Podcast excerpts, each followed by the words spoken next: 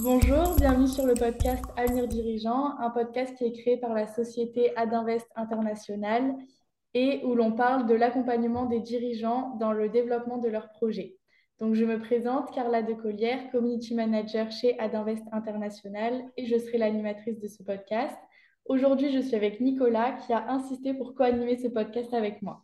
Merci, merci Carla de me, laisser la, parole. Euh, alors, avant d'accueillir notre invité, euh, bah, j'ai essayé de retracer en quelques lignes euh, qui, qui, elle est, puisque c'est une femme, et quel est son parcours. Et on se fait un petit retour en arrière où en 1964 à Paris, une petite fille voit le jour. Une enfance à Orléans, puis un grandissant, la jeune fille qu'elle est devenue trace une belle verticale direction le sud. Son bac en poche, qu'elle passe à Marseille, elle continue ses études à Toulon, ce département du Var qu'elle ne quittera plus vraiment. Puis ça tombe bien, c'est aussi mon département qu'on est presque voisins. Début des années 80, le virus de la planche à voile la pique, tant et si bien qu'en 86, elle devient à 22 ans championne de France de cette discipline. Pendant 10 ans, elle va écumer la planète glisse, remporte de nombreux trophées, dont notamment une tête de la Coupe du Monde qu'elle remportera dans ses propres vagues en France. De mon côté, en 86, j'ai 15 ans, U2, Dépêche Mode, Duran Duran, Alphaville tournent en boucle sur mon Walkman, et probablement que Calogero est déjà euh, sur son skate quelque part. Mes idoles, mes modèles de l'époque, alors côté montagne sont plutôt les Patrick Edlinger, Isabelle Pâtissier, Catherine Destivelle, Christophe Profit. Je dévore des rébuffats et des frisons roches. Côté mer, via mon père, marin devenu montagnard ou montagnard devenu marin. Je ne sais pas trop d'ailleurs. Je navigue avec Eric Tabarly, Olivier de Kersauzon, Florence Artaud. Et puis en ballon ma planche à voile à moi dans les dunes de Port-Camargue. Je rêve au travers des stars de la planche à voile de l'époque, dont notre invité fait partie, aux côtés des Robinèches et Jenna de René. Euh, je rêve à d'autres jibes parfaits et à des sauts dans les vagues. Bon, soyons honnêtes, le niveau n'est pas vraiment là. Mais le simple fait pour moi d'arriver à sortir de l'eau, Wishbone en main, me comble déjà au plus haut point. Revenons à notre invité. 95 marque un tournant important dans sa vie. Sa décision est prise. Elle met fin à cette belle carrière sur la planche pour se reconvertir avec succès dans l'animation TV, en devenant une présentatrice de talent, fan de direct, animant notamment les mythiques Jeux d'Interville, dont beaucoup se souviennent. Même Carla, qui est beaucoup plus jeune et qui pourtant connaît bien cette émission. S'ensuit plus de 25 ans d'une vie professionnelle très bien remplie qu'elle mène tambour battant, enchaînant parfois et même menant de front ses activités à la télé, à la radio, en tant qu'auteur, sa vie de famille avec son mari et sa fille, sa vie professionnelle avec entre autres une agence de voyage tournée vers l'aventure, des clubs à son nom dans les îles, des lignes de vêtements, et enfin, sa vie de sportive la menant d'un tournage en montagne à une compétition de triathlon dans les Canaries. Bref, une femme d'affaires avertie, une sportive insatiable aux mille projets. Alors qu'en fin 2022, un peu tendue, j'ose enfin la contacter pour lui demander si elle accepte d'enregistrer un épisode de notre podcast. Je suis ravi de voir que ce rendez-vous est pris très rapidement pour le début d'année. Quand elle m'appelle fin de matinée, euh, début janvier, j'ai la joie et le plaisir d'avoir au téléphone une personne simple, directe, accessible, naturelle, avec qui le tutoiement s'installe instantanément et le plus naturellement du monde. Nathalie Simon, bonjour et bienvenue avec nous ce soir. Bonjour Nicolas, bonjour Carla. Bonjour. Alors merci d'avoir de prendre le temps d'échanger avec nous et de pouvoir enregistrer ce, podcast. J'ai tout de suite une, première question pour qu'on puisse rentrer un peu dans, dans, le vif du sujet. On va faire un rapide saut en arrière. Euh, C'est rare hein, que je fasse des sauts en arrière, Nicolas. Oui, je sais, je sais. J'ai lu ça quelque part, que tu étais plutôt projeté vers l'avant. Exactement une petite question très simple. Euh, qu'est-ce qui t'a fait à un moment ou à un autre euh, démarrer la planche à voile et qu'est-ce que tu retiens de cette période globalement? Alors tu vas rire, mais en, vrai, c'est Tanguy. Ce Tanguy euh, va arriver souvent hein, dans notre conversation. Tanguy, c'est ma, ma, ma, ma, moitié, mon mari, mon amoureux, mon chéri, mon partenaire, my, my, best partner in crime. voilà. Et Tanguy, Tanguy était passionné de planche à voile euh, depuis assez longtemps. Quand on s'est rencontrés, euh, c'était donc à Orléans, qui n'est pas un spot de planche reconnu. Euh, Tanguy, lui, était escrimeur de haut niveau. Il a été champion de France en sabre et il était à l'INSEP en sport-études. Il a fait le bâté en Joinville, etc. Et je crois que son père lui avait offert une planche à un moment donné pour le consoler d'un chagrin amoureux, j'en suis même sûre. Et, euh, et donc, il faisait de la planche. Moi, je, faisais de la natation, beaucoup, beaucoup, euh, beaucoup de sport avec mon père et euh, la natation avec, des, avec l'ASPTT, donc tout un groupe, j'adorais ça. Pas vraiment pour la compète, plutôt pour l'ambiance et pour le, sport. Je, suis une sportive avant, avant d'être une compétitrice. C'est très différent, hein, les deux. Tout à fait.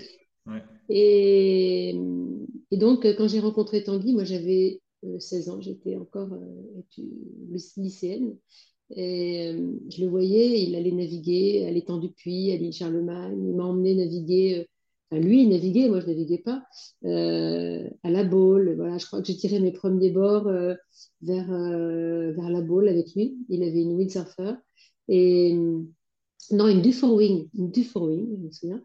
Et voilà, et quand on, quand on, à un moment donné, il a, il a décidé d'entrer dans le monde du travail. Il a été embauché par Decathlon euh, à Toulon, euh, au centre Grand Var. Et quand il a vu sur la carte que c'était juste à côté du spot de l'Almanar, il est parti, mais vraiment, euh, voilà, fin la bise. Et moi, j'ai attendu d'avoir mon bac. Je l'ai rejoint et j'ai commencé à, faire de la planche à voile. Parce que quand j'allais le voir en vacances et que je le voyais naviguer, je voyais le spot, je voyais à l'époque Eric Thiémé qui revenait d'Hawaï, qui faisait des sauts dans tous les sens. Je me disais, mais, ce sport, il est pour moi, c'est dans l'eau, j'adore l'eau il y a du vent, c'est un, rapport avec la nature et, j'ai eu cette vraie intuition que j'étais faite pour la planche. Et la suite m'a donné raison. Ah oui, oui, plus que raison d'ailleurs, effectivement. Bah, l'histoire est un petit peu longue là, mais euh, en fait, c'est ça la genèse. C'est que c'est Tanguy euh, qui m'a vraiment euh, amenée à, la planche. Et puis après, comme j'étais étudiante à la fac de, Toulon, à la Valette, j'avais beaucoup de temps, comme beaucoup d'étudiants. Alors, je faisais beaucoup de planches. Et, euh, et du coup, je m'entraînais l'hiver aussi, alors que bon, c'était un sport émergent et on était euh, peu nombreux et nombreuses, encore moins. Et euh, encore moins s'entraîner l'hiver. Et Tanguy me disait, mais pour être bon, il faut s'entraîner, parce que lui, c'est la compétition, le, meilleur. Et c'est vrai que ça m'a permis d'avoir tout de suite un niveau un petit peu plus haut euh, que ce que j'aurais pu avoir si j'avais fait juste de la planche comme ça le week-end. Alors, tu as, fait euh, une, carrière euh, plutôt fulgurante, ah, plutôt plutôt efficace et avec des beaux résultats. Qu'est-ce que si tu devais retenir une chose de cette grosse dizaine d'années que tu as passé à faire de la planche à haut niveau, c'est qu'est-ce qui t'a En fait, j'ai commencé un petit peu tard pour être meilleure. Il m'a manqué ce qu'avaient toutes les filles en Coupe du Monde, c'est-à-dire euh, des années euh, d'enfance à faire des régates. J'ai jamais fait de régates. Et j'ai appris à régater en Coupe du Monde, donc c'était un petit peu tard. Ah. Et, voilà, donc en revanche, je, je comblais ça par, euh, je pense, beaucoup d'intuition, parce qu'un marin doit, parce qu'on est quand même des marins quand on est franchiste, mais un marin doit avoir de l'intuition. Et surtout, moi, je, je, déteste le renoncement, je déteste l'échec, et euh, plus les conditions étaient compliquées, mieux je me portais, parce que ça nivelait un petit peu le, niveau. Et, euh, et, moi, je me disais toujours que j'avais une, épingle à, tirer de, du mauvais temps. C'est encore le cas d'ailleurs hein, en, triathlon, euh, sur d'autres courses. Dès que les conditions sont horribles, moi, je me dis, ouais là, ouais, là, je vais être bien parce que je sais, mentalement, je sais que je vais être capable de le faire. Parce qu'on va le voir peut-être tout à l'heure sur d'autres questions, mais le sport m'a réellement euh, permis de, changer mon caractère parce que j'étais quelqu'un d'assez timide, pas, effacé, mais timide. Euh, j'étais pas sûre de moi, je manquais de confiance, etc. Et euh, les années Coupe du Monde m'ont endurci, parfois un peu trop même, euh, et ont modifié ma personnalité, m'ont rendu plus forte, m'ont rendu plus sûre, et m'ont permis, je pense, d'accomplir des tas d'autres choses que je n'aurais pas pu accomplir si j'avais pas été sportive. On va, on va sûrement y revenir, effectivement. Oui. Moi, j'ai une question. Donc, euh, vous faites tout, enfin, tu fais, pardon, toute ta carrière euh, sur euh, la planche et tu décides de te reconvertir dans la télé. Pourquoi... Non, je décide pas, hein, Carla. Ah, c'est pas moi qui décide. C'est la télé qui décide pour moi. Ok, bah, du coup, pourquoi ce Pourquoi Alors... la télé Comment la télé à toi? Euh, parce qu'on avait à l'époque, c'était un peu l'époque bénie d'avant la loi E20, et nous avions, même si je ne suis ni fumeuse ni buveuse, euh, et que je vous dis que c'est pas bien du tout pour la santé, on avait la chance d'avoir euh, Peter Stuyvesant Travel, grand partenaire de la Coupe du Monde, et dont je faisais partie aussi il y avait un team Peter Stuyvesant Travel en plus dont je faisais partie. Et il y avait TF1 qui avait un, beau contrat avec Peter Stuyvesant Travel. Je pense que Peter Stuyvesant Travel devait euh, euh, payer à TF1 euh, des belles retransmissions. Et à l'époque, Jean-Claude Dacier, qui était le patron des sports de TF1, avant d'être un jour le président de l'Olympique de Marseille. C'est drôle comme le monde est petit. Jean-Claude me dit Mais c'est génial, mais c'est formidable, mais en fait, tu es sportive, tu es jolie et tu sais parler. what? Un bon triptyque. Il me dit Tu devrais faire de la télé. Alors, à l'époque, le sportif, c'était dans l'imaginaire des gens, c'était un bon abruti quand même.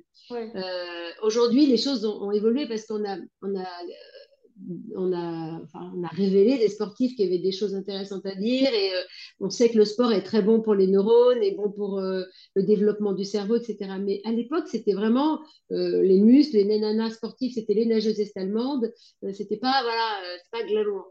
Et, et, lui, il avait l'air de, voilà, de trouver que c'était fantastique. Alors, je suppose qu'il m'imaginait un petit peu comme une animatrice de la RAI, je sais, la télévision italienne, toute heureuse, avec les attributs tout dehors et qui allait euh, faire Regardez-moi dans les yeux. Et, euh, et donc, il m'a proposé de faire de la télé. Et donc, j'ai animé ma dernière Coupe du Monde, qui était l'Aloha Classique en 95. Je l'ai faite et je l'ai animée. C'était un petit peu le cauchemardesque. Donc, je pense que j'ai été, j'ai été bonne ni sur l'animation, ni sur la compétition. Mais euh, du coup, bah, ma carrière télévisuelle était lancée. C'est pour ça, Carla, que je te disais que c'est pas vraiment moi qui ai choisi. Et, euh, mais, mais, alors je suis très bavarde, il hein, va falloir m'arrêter, mais, mais euh, c'est pas complètement un hasard non plus, parce que quand j'étais petite, pour mes 10 ans, on m'a offert un radiocassette euh, enregistreur, vous savez. Mmh. voilà, c'était vraiment le truc incroyable. Et avec ma sœur, on enregistrait des programmes de radio. Ah, il y avait radio, un truc dans voilà. Exactement. On faisait des programmes entiers. Et ce qui est dommage, c'est que je n'ai aucune cassette qui, est restée. Ou alors, il faudrait vraiment que j'aille chez mes parents, je ne sais où, dans le grenier. Mais euh, voilà. Donc, Jean-Claude, il a eu cette espèce d'intuition. Mais je pense que euh, moi, j'étais déjà prête. Et je faisais partie de ces sportifs qui euh, communiquaient, qui avaient toujours une, une place pour, pour raconter des choses, etc., du temps. Alors, c'est pas évident quand on est sportif de trouver du temps pour parler aux médias parce que c'est voilà, c'est on est tellement focus sur plein de choses. Mais la planche, c'était un sport aussi très glamour, très euh, très fun. Way of life, ouais, très way of life. Euh, euh, voilà, on dégageait des tas de choses et, et on avait besoin de cette de cette exposition-là. Donc, pour avoir de l'exposition, ben, il faut y, y passer du temps quand même. Ouais, ok. Du coup, pour en revenir un peu à la télé, quelle émission tu as préféré euh, animer ah. Est-ce que tu as une petite anecdote euh, croustillante à nous partager? Je vais vous faire une confidence. L'émission dans laquelle je m'éclate le plus, c'est celle que je fais en ce moment. Ah. c'est très bien. c'est celle, celle qui va sortir là le 19 février, qui s'appelle Waouh le Sud, et dans laquelle je, je, je, découvre et je fais découvrir un sportif, une sportive euh, ou, quelqu'un d'autre d'ailleurs, mais qui fait quelque chose d'hyper waouh, euh, donc un peu spectaculaire, de, ça peut être euh, sportif et émotionnel, etc. Et j'essaye de comprendre l'écosystème de cette personne, de comprendre ses engagements, voilà. Et je le fais en immersion. Et, donc là, je me retrouve à, en ce moment, on est très sport, donc à faire bah, du snow kite, euh, de la chute libre, truc. Et j'ai dit à, Béatrice Nivois, qui est la, déléguée au programme de France 3 Provence-Alpes Côte d'Azur, j'ai dit Béatrice, merci. Ça fait 30 ans que j'attends cette émission. voilà, donc euh, cette émission-là, elle est vraiment euh, Nathalie Simon. Les autres, euh, Interville, c'était formidable et ça m'a donné une notoriété énorme parce que c'était une émission en direct. J'adore, tu l'as dit, Nicolas, j'adore les émissions en direct parce que il, se passe, peut se passer des choses alors qu'aujourd'hui on lisse beaucoup, on monte, on, cut, on, on, broie, on passe à la moulinette, euh, voilà, lisseuse, etc. Avec les émissions en direct, tout est possible. Voilà. Et euh, donc il faut être bon. C'est un peu comme le sport faut être bon tout de suite, quoi. tu ne peux pas te planter. Et, euh, sur Interville, bah, c'était euh, cette émission transgénérationnelle, pas de. Euh, voilà, voilà c'était sain, c'était une émission saine. Et moi, j'ai inventé une. Enfin, je l'ai pas inventé moi, puisque c'est. À l'époque, c'est Gérard Louvain et, et Lux qui ont décidé que j'allais inventer Nathalie Simon qui allait montrer les jeux, mais ça n'existait pas. Et, Et il y avait une telle popularité sur cette émission qu'aujourd'hui encore, bah, des gens comme toi, Carla, m'en parlent. Alors que moi, j'ai commencé Interville en 95. T'étais pas né Non. J'étais loin. C'est ça qui est drôle. La chasse au trésor a dû être aussi euh, une belle aventure. Alors oui, euh. alors la chasse au trésor, notamment une émission avant la chasse, euh, parce que bon, la carte au trésor, tu veux dire. La carte au trésor, pardon, oui, c'est ça. Mais en fait, moi, j'ai fait une émission qui s'appelait Les Trésors du Monde sur un été, et c'était la chasse, comme de Dieu le veut. Et, et j'étais dans l'hélico, mais j'étais pas dans l'hélico juste à regarder les candidats, à leur dire ah c'est merveilleux, vous êtes fantastique. Non, c'est moi qui descendais d'hélico en rappel, qui allais chercher des trucs. Et il y avait Patrick Chen qui était en studio à Paris, euh, comme à l'époque euh, Philippe Gildas qui était en studio pour euh, Philippe de Dieu et qui me guidait, sauf que, sauf que on n'avait pas les moyens d'aujourd'hui. Donc il me guidait à l'oreille. Ah Tout se faisait à l'oreille. Et, et, on faisait, et, on faisait, un petit peu semblant de se voir, mais on ne voyait rien du tout. On ne voyait pas lui. Hein. Et là, je me suis régalée aussi. Là, c'était une émission qui me plaisait beaucoup. je m'en souviens, je m'en souviens très bien. Ouais, c'est Descente en rappel. Là. Ça maintenant que tu le dis, ah, oui. je vois bien l'image. Oui, parce que je lui dis, mais je ne suis pas James Bond, je ne peux pas descendre. Il me dit, si, si, allez-y, il faut y aller, allez, hop, hop, hop. Des trucs de malade. Donc, euh, c'est rigolo parce que euh, finalement, la télé m'a appelée parce que j'avais des qualités, des aptitudes physiques que n'avaient pas les autres euh, animatrices ou journalistes. Et, aujourd'hui encore, je suis restée probablement encore, oui, peut-être, l'animatrice la plus sportive ou la sportive la plus. Euh, je sais pas, l'animatrice la plus sportive, ouais. Je sais pas. Mais oui, voilà. Donc, euh, après, euh, je pense que l'émission la plus marquante pour ma carrière, c'est Interville. Ça, c'est. Voilà. En plus, ça a duré très longtemps parce que je suis passée de TF1 à France 2, à France 3, un peu comme dans un déménagement, tu sais, tu n'arrives pas à te débarrasser de cette vieille commode qui te vient de ta grand-mère et tu te dis, on va la changer. Ah, non, elle est bien quand même, elle, fait le job, allez, on va la garder. Et voilà. Donc, euh, ça a duré dix ans. Euh, c'était, euh, c'était formidable. J'ai vraiment de très bons souvenirs avec chacun des animateurs principaux qu'il y avait, puisque moi, je n'étais pas animatrice principale. Hein. mais, mais du coup, comme je suis restée longtemps, je suis associée à cette émission. Voilà. J'ai même vu quelque part que tu avais été euh, actrice dans une série. Tu avais fait des apparitions à l'écran. Ah bon? Il me semble, oui. Je, bon, je te retrouverai le nom de. Oui, oui. Alors, on a fait Mère et fille avec ma fille. Ah, c'est ça, c'est ça, c'est ça. Ah, je connais. C'est une de mes copines productrices qui un jour m'a dit Mais tu ne veux pas le faire avec Nina Et je me suis dit euh, que pour Nina, ce serait un super souvenir de le faire avec moi. D'autant que je l'ai toujours préservé. Nous, on habitait à Marseille. Euh, euh, quand Nina est née, on, était, on, est, on, est venu, on est revenu dans le sud et on a décidé avec Tanguy de, de ne pas élever notre fille à Paris et de la, et de la préserver de tout ça. Et, et, quand on a tourné Mère et Fille, en fait, Nina, elle n'était jamais venue sur un tournage. Elle, savait qui était Nathalie Simon, évidemment, mais pour elle, euh, les, les émissions, euh, les médias, etc., c'était des gens qui lui prenaient sa maman. Donc, ce n'était pas forcément le truc qu'elle avait envie de faire ou de ah. voir. Oui, elle était un peu jalouse de, toute cette attention. Ça lui plaisait pas trop, en fait, que les gens m'interpellent, me demandent des autographes, me parlent pendant qu'elle était avec moi. elle considérait, voilà. Alors, bien, elle est très possessive et elle considérait, euh, mais elle avait certainement raison d'ailleurs, que je devais avoir cette espèce de. ces moments entre nous c'était des moments qu'à nous. Et elle ne supportait pas que je puisse les partager avec d'autres. Voilà. C'est sympa comme, comme, anecdote, effectivement. c'est euh, oui. On a vu un peu le côté sport, un peu le côté télé. On a aussi vu, du coup, avec Nicolas, que euh, tu as une agence de voyage tournée vers l'aventure, une agence de communication. Euh, d'où est venue cette envie d'entreprendre? Parce que, après toutes ces choses.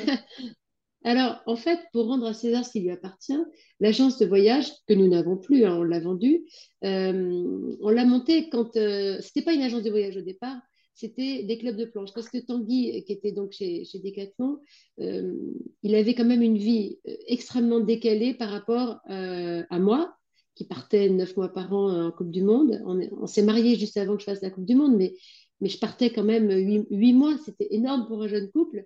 Et, euh, et, lui était chez Decathlon avec, évidemment, on le sait, le taux horaire et d'engagement qu'il y a dans la grande distribution.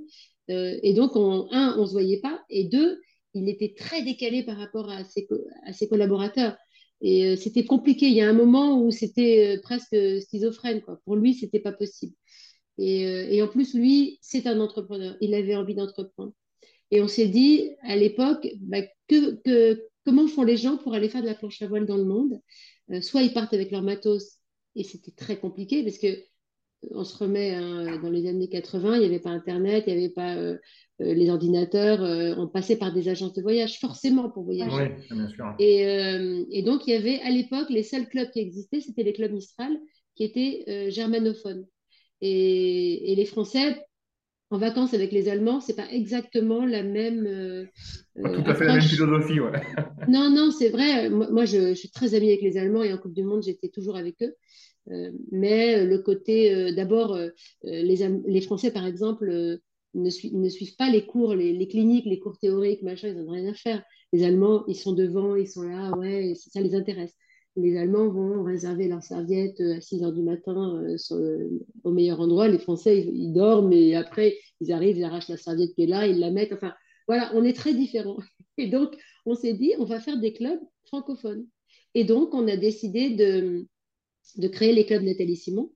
Euh, pour l'anecdote, Tanguy m'a rejoint sur euh, une. On avait un petit tour, un petit circuit qui s'appelait le, Tour des Caraïbes et en Coupe du Monde.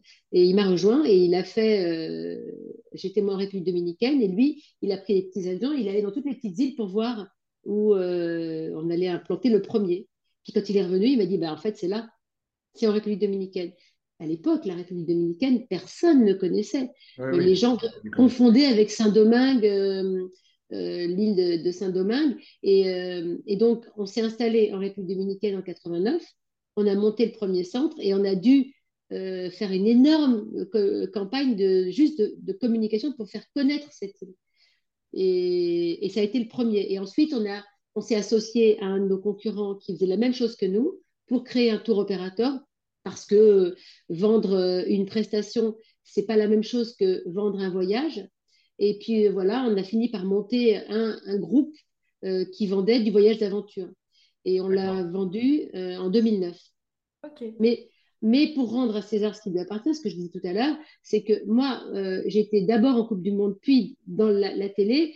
et donc, ceux qui faisaient tourner vraiment la boutique, c'était Tanguy et Xavier, notre associé. D'accord. Et toi, tu profitais Non, alors moi, je passais toutes mes vacances sur les clubs pour être avec les clients. Euh, et euh, évidemment, j'étais très impliquée, mais j'avais par ailleurs une, activité qui me prenait beaucoup de temps. Mais je faisais la communication. J'étais la community manager de notre. Bah, de notre voilà. Sauf que n'y pas encore vraiment. Belle image de marque. Exactement. J'étais là le, porte-drapeau, j'étais, voilà, c'était des clubs Nathalie Simon. Euh, dans l'esprit des gens, c'était euh, mon entreprise, mais j'avais les deux, mes deux boys qui bossaient, qui faisaient tout. ok. Et un dernier euh, côté un peu entrepreneurial qu'on n'a pas vu encore, c'est le, textile. Parce que tu as créé une ligne de vêtements, de maillots de bain, des vêtements pour le vélo, etc. Est-ce que c'est les marques qui t'ont contacté pour ces collaborations ou c'est une initiative de ta part? Et euh, comment se passe un peu le processus de création d'une ligne de textile? Les maillots, c'était il y a super longtemps avec Banana Moon, ouais. 94 euh, je crois, euh, même avant. Oui, c'était avant les années 2000. Ça... Ouais, 80, ouais. Et c'était eux qui étaient venus me voir et on avait développé une collection, c'était vraiment sympa. c'était la première. Et puis après, j'ai eu pas mal d'envie de le faire. J'avais même développé euh, toute une, tout un dossier pour euh, créer euh, des vêtements parce que je trouvais qu'il n'y avait pas de vêtements de sport de femmes qui soient techniques et féminins à la fois. Et moi-même, j'arrivais même pas à, me trouver des trucs qui me plaisaient, c'était l'enfer.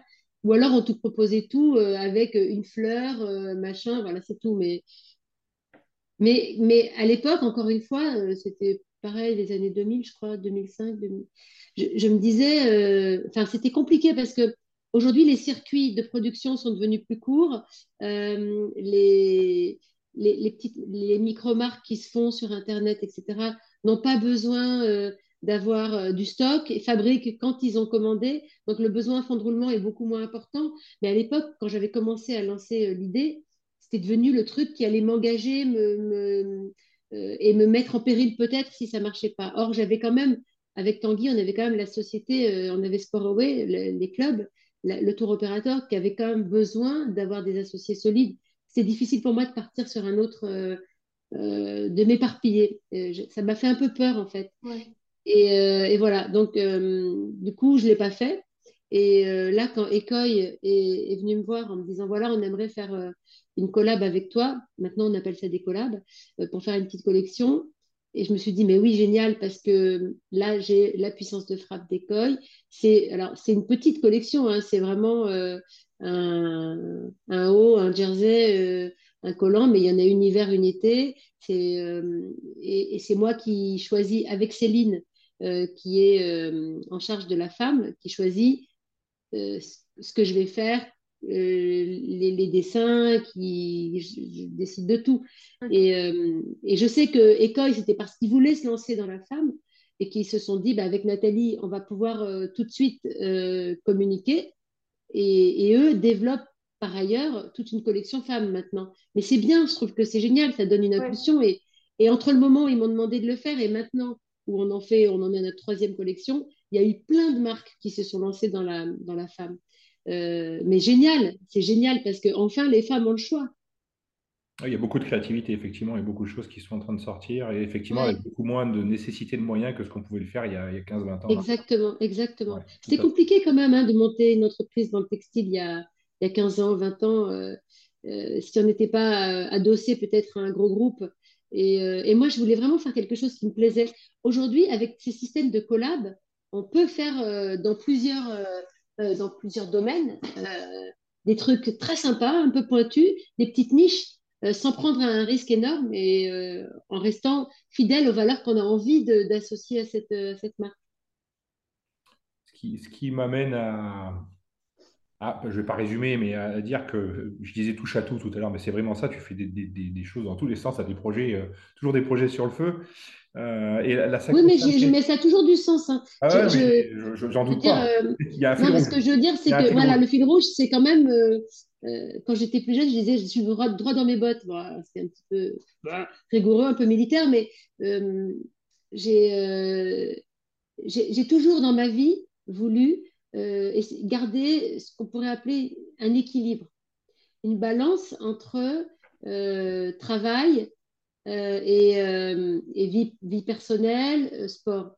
Et alors aujourd'hui, c'est très à la mode, très tendance. tous les jeunes, n'est-ce pas, Carla, ne, pensent qu'à ça, donner du sens à leur vie. Et, et ben moi, c'est ce que j'ai essayé de faire. Les, jeunes et les moins jeunes, hein, Nathalie, je te rassure, moi aussi. Oui, les moins jeunes. À, mais continuer à donner du sens à ma vie. mais nous, quand on était jeunes, nos parents nous disaient il faut que tu aies un CDD, il faut que tu aies un machin, tu seras médecin, tout ça. Euh, et, moi, en fait, j'ai eu la chance d'avoir des parents qui ne m'ont jamais euh, interdit quoi que ce soit, qui ne m'ont jamais dit tu es une fille, donc tu ne pourras pas le faire, euh, ou comme tu es une femme, fais attention à ci, fais attention à ça. Les parents, j'arrête les études, je pars en Coupe du Monde, pas de problème, ma chérie. Ils m'ont fait confiance.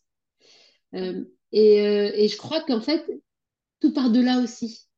C'est que ils m'ont fait confiance ils m'ont permis de me réaliser. Ils m'ont dit, OK, ben, va rejoindre ton guide. Bien sûr, si ça ne va pas, ben, tu reviendras, la maison euh, est là. Oui, les erreurs, c'est pour avancer. Hein, en fait, c'est ça, c'est l'expérience, elle se vit, elle ne se transmet pas. Et hum, ces valeurs que j'ai, cette envie d'équilibre, etc., je pense que j'ai réussi à l'avoir parce qu'on m'a laissé la liberté euh, de, de, le tenter. Ben, c'est parfait, c'était la question que j'allais te poser. L'histoire de l'équilibre vie pour vie perso. Donc c'est parfait, c'est répondu, je coche. Euh, non, mais je dis toujours, je dis toujours à, mes partenaires euh, ou euh, quand on me demande d'aller vers une nouvelle aventure dans les médias, c'est souvent très chronophage. Je dis attention, ma part non négociable, c'est Tanguy.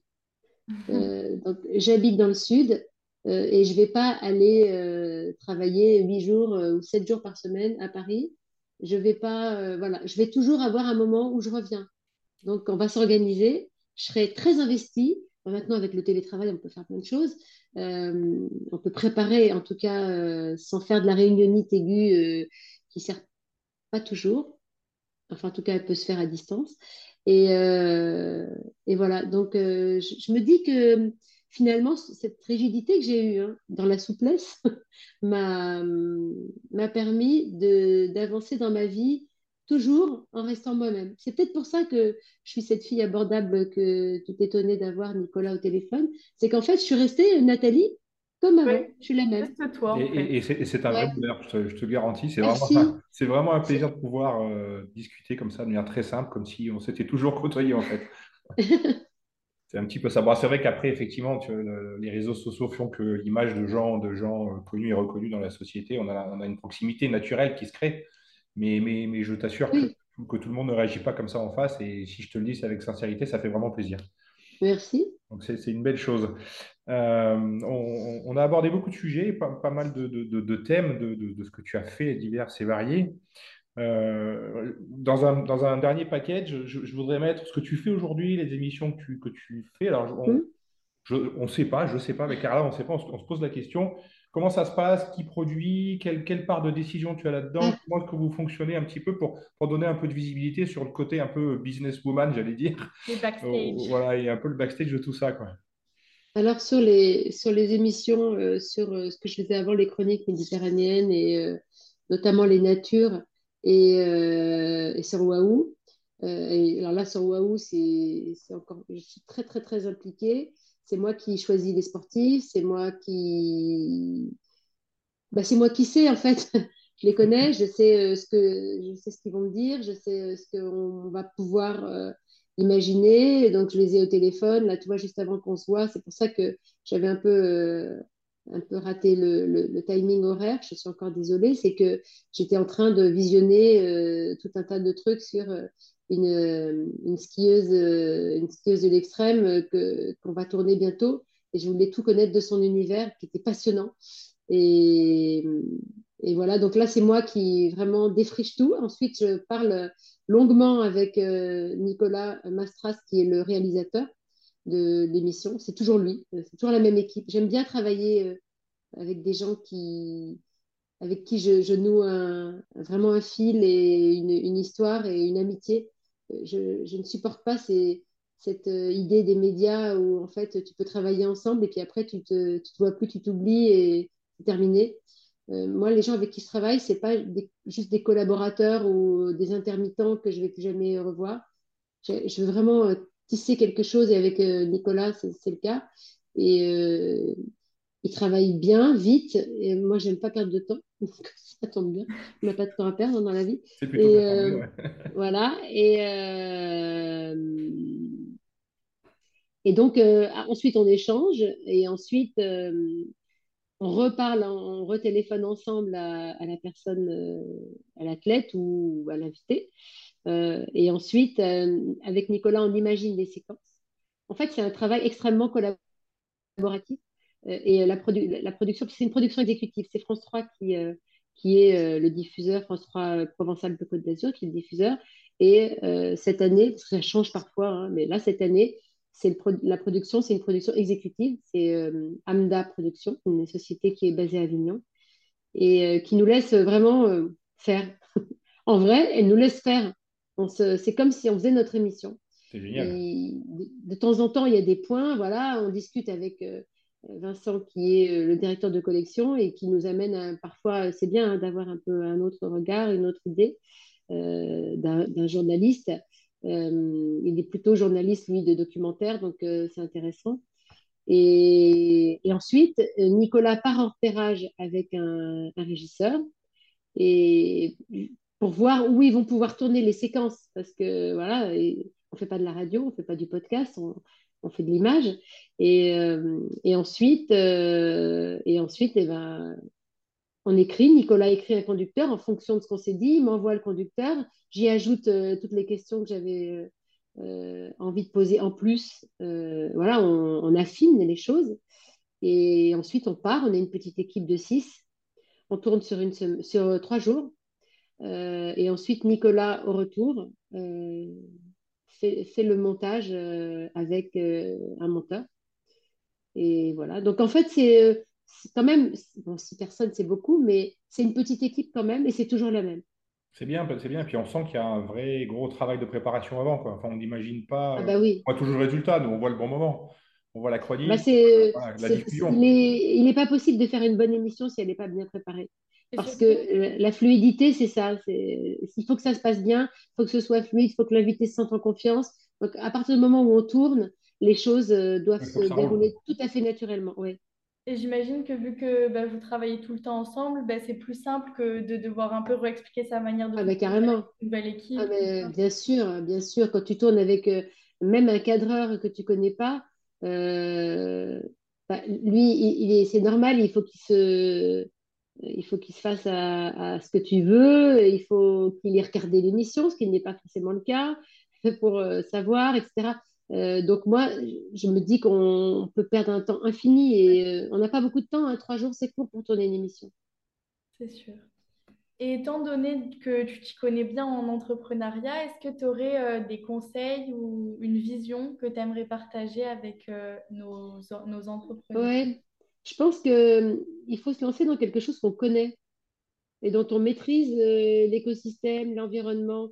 Euh, on ne s'improvise pas, euh, je ne sais pas moi, patron de boulangerie si on n'a jamais euh, été apprenti boulanger, si on ne connaît pas les, les, ressorts, les codes, parce que chaque, chaque milieu a ses codes, sa sémantique, etc. Et, je pense que, alors peut-être à part sur Internet, parce que c'est encore un autre truc sur les, sur les, les, petites boîtes qui se montent, mais franchement, pour réussir dans, un, dans, dans, dans une entreprise, pour entreprendre, euh, d'abord, il faut avoir un peu d'audace.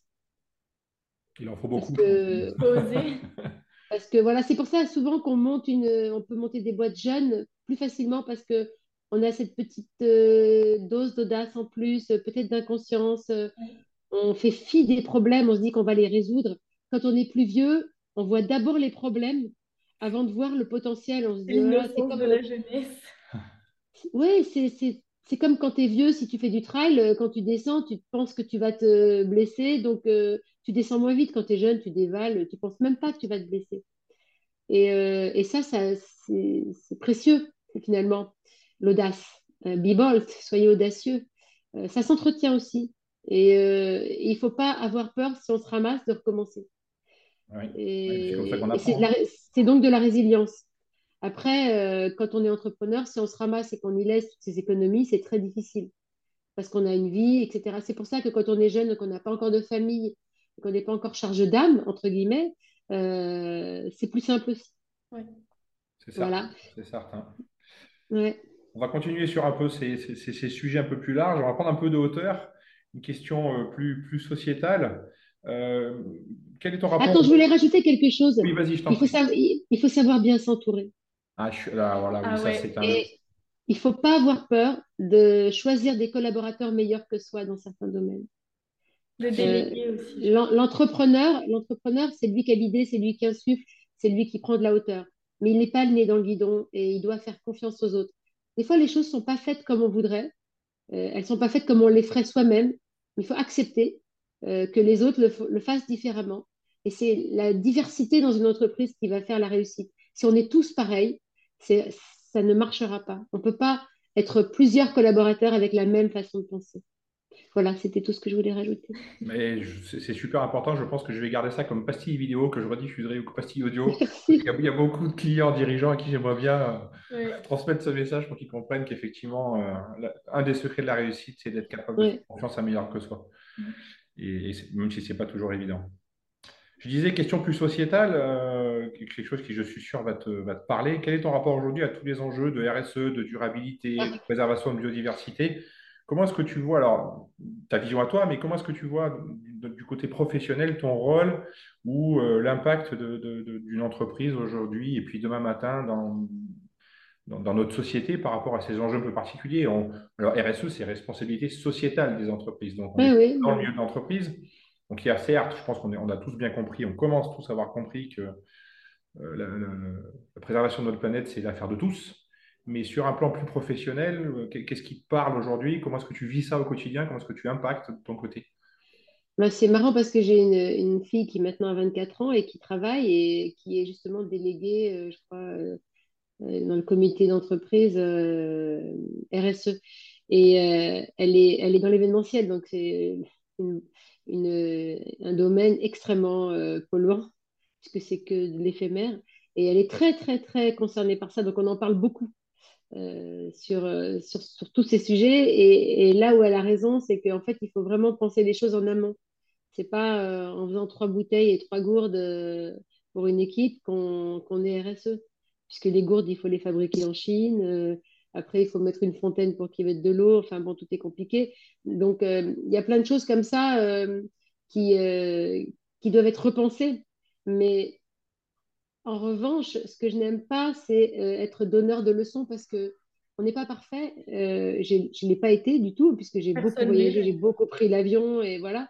Et, et, les sports que je pratique sont des sports avec aussi beaucoup de matos qui est euh, polluant, provient des hydrocarbures, enfin voilà, les voiles, les voiles de planche, euh, les voiles de kite et tout ça, c'est euh, c'est pas bien. Mais en revanche, personnellement, j'essaye de faire beaucoup d'efforts, d'être le plus vertueuse possible. je réfléchis beaucoup maintenant à, à mes, moyens de déplacement, même si je continue à prendre euh, l'avion quand je dois aller. Là, je vais partir aux Canaries, je ne vais pas y aller à la nage. Mais euh, je, réfléchis je réfléchis beaucoup à tout ça quand même. Euh, et, je me dis que déjà, y réfléchir, c'est un premier pas. Et, et en réalité, c'est au-delà de, notre, de notre action au quotidien, c'est aussi notre mode de consommation et de production qu'on va devoir repenser. Et, là, est-ce que c'est vraiment euh, nous, les citoyens, qui tout seuls pouvons le faire? Je pense que c'est des volontés politiques qui vont être très compliquées euh, à prendre parce que les, gens ne seront pas du tout prêts à faire ça, à changer leur façon de vivre, à, consommer moins, euh, à, être plus proche de la nature, parce que sinon la nature, eh ben, il n'y en aura plus. Donc c'est compliqué. Moi, j'ai choisi de vivre presque à la campagne pour être proche de la nature. Et maintenant que je vis euh, loin de la ville, la ville parfois m'effraie par cette espèce de, de frénésie, euh, la frénésie de consommation, la frénésie de tout. Et je me dis euh, que je que c'est pas simple, que j'aimerais pas être ceux qui décident d'ailleurs, mais que c'est pas simple et je me demande comment on va faire. Franchement, je me demande comment on va faire. Il n'y a pas de miracle. Hein. Il y a des... Non, mais je me dis que hum, la nature est très résiliente et que le monde continuera de tourner. Mais est-ce qu'on sera avec le monde, nous? Je ne sais pas. Mm. Est-ce que nous, on en fera partie? C'est à une échelle très loin, hein, mais euh, je, voilà, quand on s'est arrêté avec le Covid et qu'on a passé deux mois, euh, c'est deux mois qu'on a passé, ouais. Euh, fois, oui, oui, on, on sortait plus du tout. On a vu l'émergence de de plein de choses, euh, d'animaux qui revenaient, la mer des baleines, de, des loups qui descendaient, de, des fleurs qui ressortaient, d'espèces euh, qui étaient euh, en, voie de disparition qui revenaient. Et c'est court de mois. Donc, qu'est-ce qu'on doit changer? Et nous, Européens, on est déjà très conscients de ça, mais là, j'ai été aux États-Unis il n'y a pas très longtemps pour un championnat du monde de triathlon. Et j'étais effarée, parce qu'en fait, les Américains, ils en ont rien à foutre.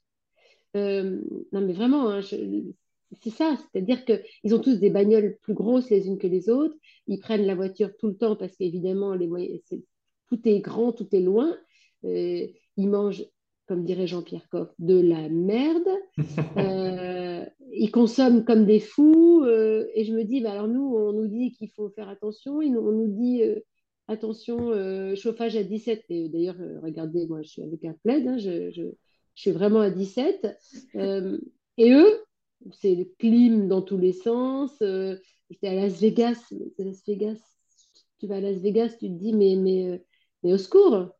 C'est aux antipodes de ce que nous, on, on essaye de, de changer, en fait. Ouais, et puis on est, on est, on est que 60 millions. Enfin, j'allais dire, au regard du monde, c'est bon, c'est bien que chacun fasse un effort, mais euh, effectivement, nous tout seuls, on n'y arrivera pas. voilà, donc euh, je ne sais pas.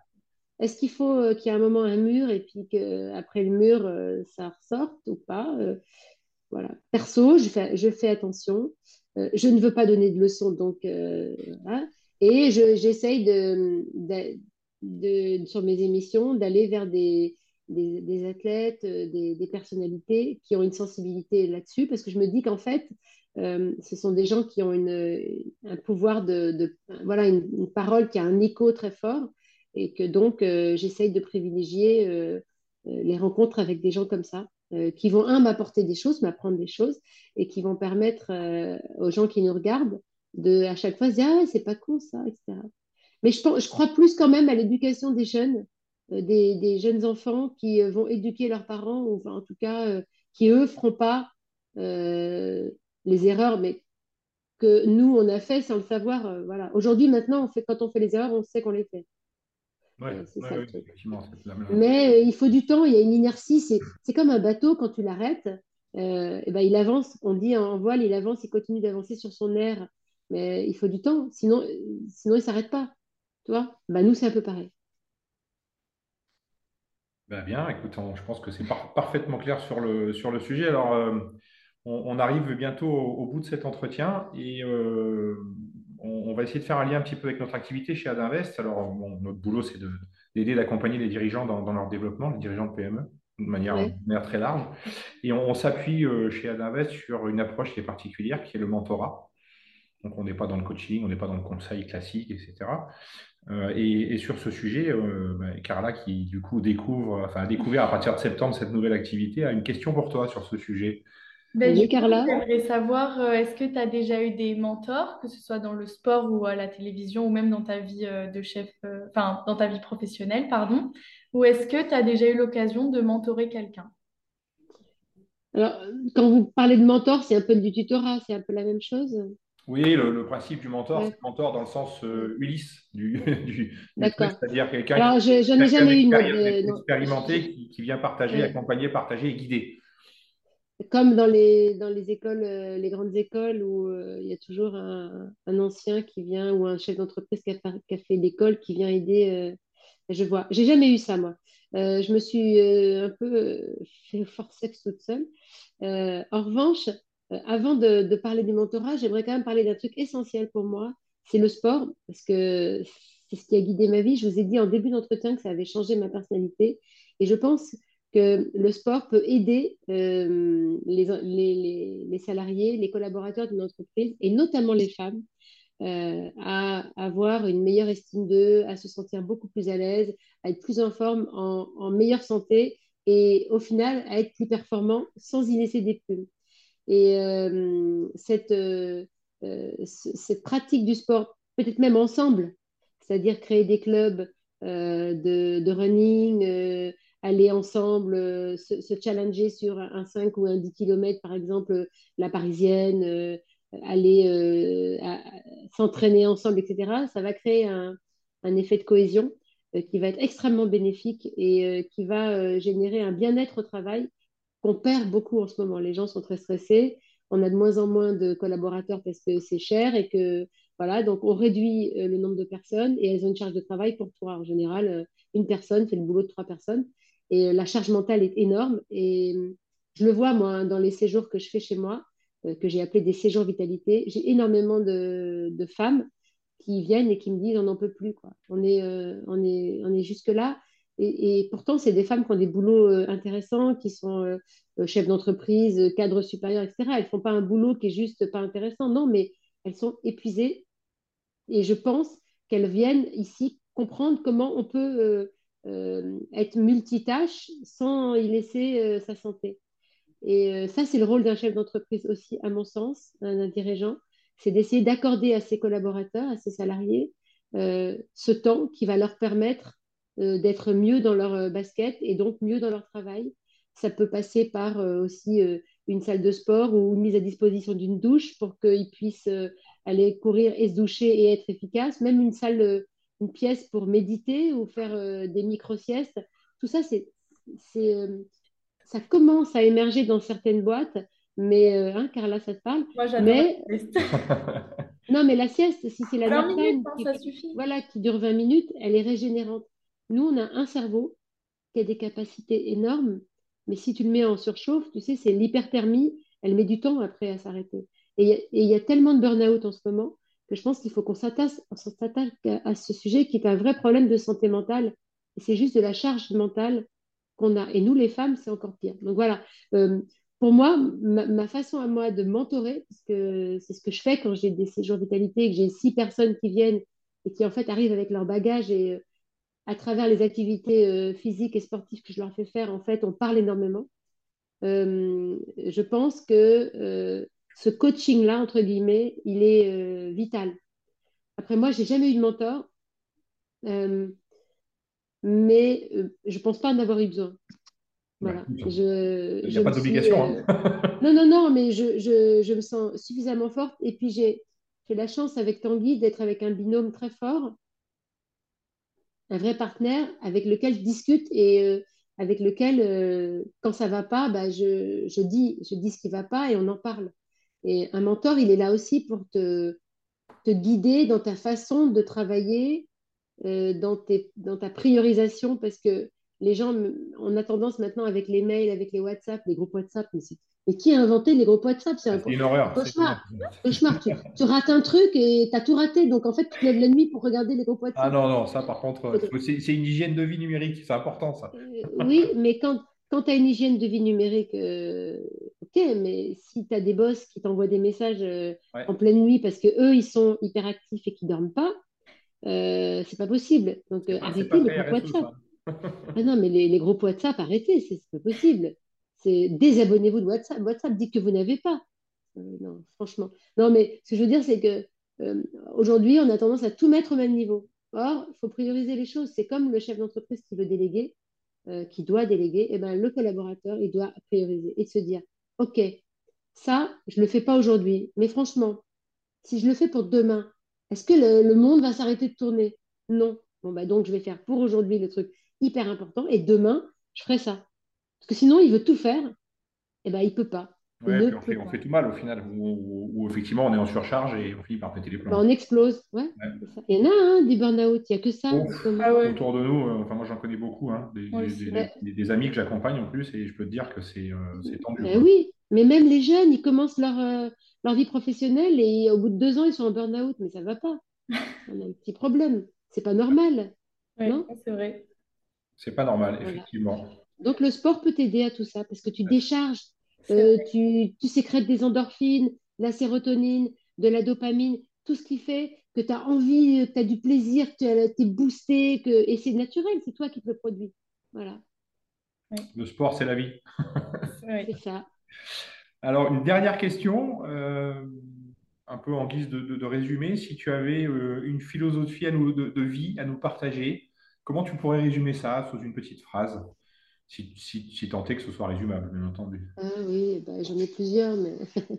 ou as une euh, maxime ou un truc qui te, qui, te guide en permanence, que tu, que tu as dans la tête, tu vois J'ai longtemps, j'ai longtemps eu cette maxime qui est j'ai décidé d'être heureux parce que c'est bon pour la santé, c'est Voltaire qui l'a dit. Euh, mais euh, en fait, euh, être heureux, c'est quoi, quoi? Est-ce que c'est le but ultime, être heureux, ou plutôt être bien? Parce que on n'est pas heureux tout le temps. La vie n'est pas juste ah, c'est génial. et à la limite, un, peu, le, malheur fait partie de la vie aussi, la tristesse fait partie de la vie, la mélancolie, l'ennui, etc. Donc, je serais euh, maintenant, je, je, changerais plutôt. Voilà. J'avais une, une, phrase qui me plaisait beaucoup, qui est euh, de Paulo Coelho, qui disait Si tu penses que l'aventure est dangereuse, c'est la routine, elle est mortelle. J'aime bien aussi. Ah ouais. Pour moi, pour moi, elle va. En revanche, il y a plein de gens qui, qui s'épanouissent et qui se cadrent dans la routine. Donc, euh, je pense qu'il ne peut pas y avoir une philosophie qui aille à tout le monde. Elle doit être adaptée à ton tempérament, à ton caractère. Moi, j'aime pas la routine. Euh, donc, euh, je préfère voilà l'aventure, quelle qu'elle soit. Donc, l'audace. Et c'est une magnifique conclusion. très, très, très sympa. Euh, je enfin, ben, on, je pense, parce que Nico, je pense que le plaisir est partagé avec Nicolas. On te dit un grand merci pour cet échange qui était très intéressant. Est-ce que tu peux nous dire où on peut te retrouver sur les réseaux sociaux? Euh, mon Instagram, Natim officiel, euh, sur LinkedIn, euh, Nathalie Simon, sur Facebook, Natim officiel, Nathalie Simon. Nathalie est partout. voilà, voilà, bah, je ne vais, pas, je vais pas faire un site avec un. Le dimanche sur France 3. Voilà, le dimanche, euh, à partir du 19 février, c'est le lancement de ma nouvelle émission euh, à 12h55 sur France 3 Provence-Alpes-Côte d'Azur. Et j'ai plein d'autres petits projets en cours euh, dont je ne peux parler. On a hâte mais voilà, oui. J'ai toujours plein de projets. De toute façon, il faut avoir plein d'idées pour qu'une ou deux aboutissent. C'est vrai. Nous, vous pouvez nous retrouver sur euh, LinkedIn euh, sous le nom d'Adinvest International et sur notre chaîne YouTube où sera disponible ce podcast. Euh, on vous souhaite une très bonne journée, soirée, ce que vous voulez. N'hésitez pas à liker ce podcast et à bientôt. Au revoir.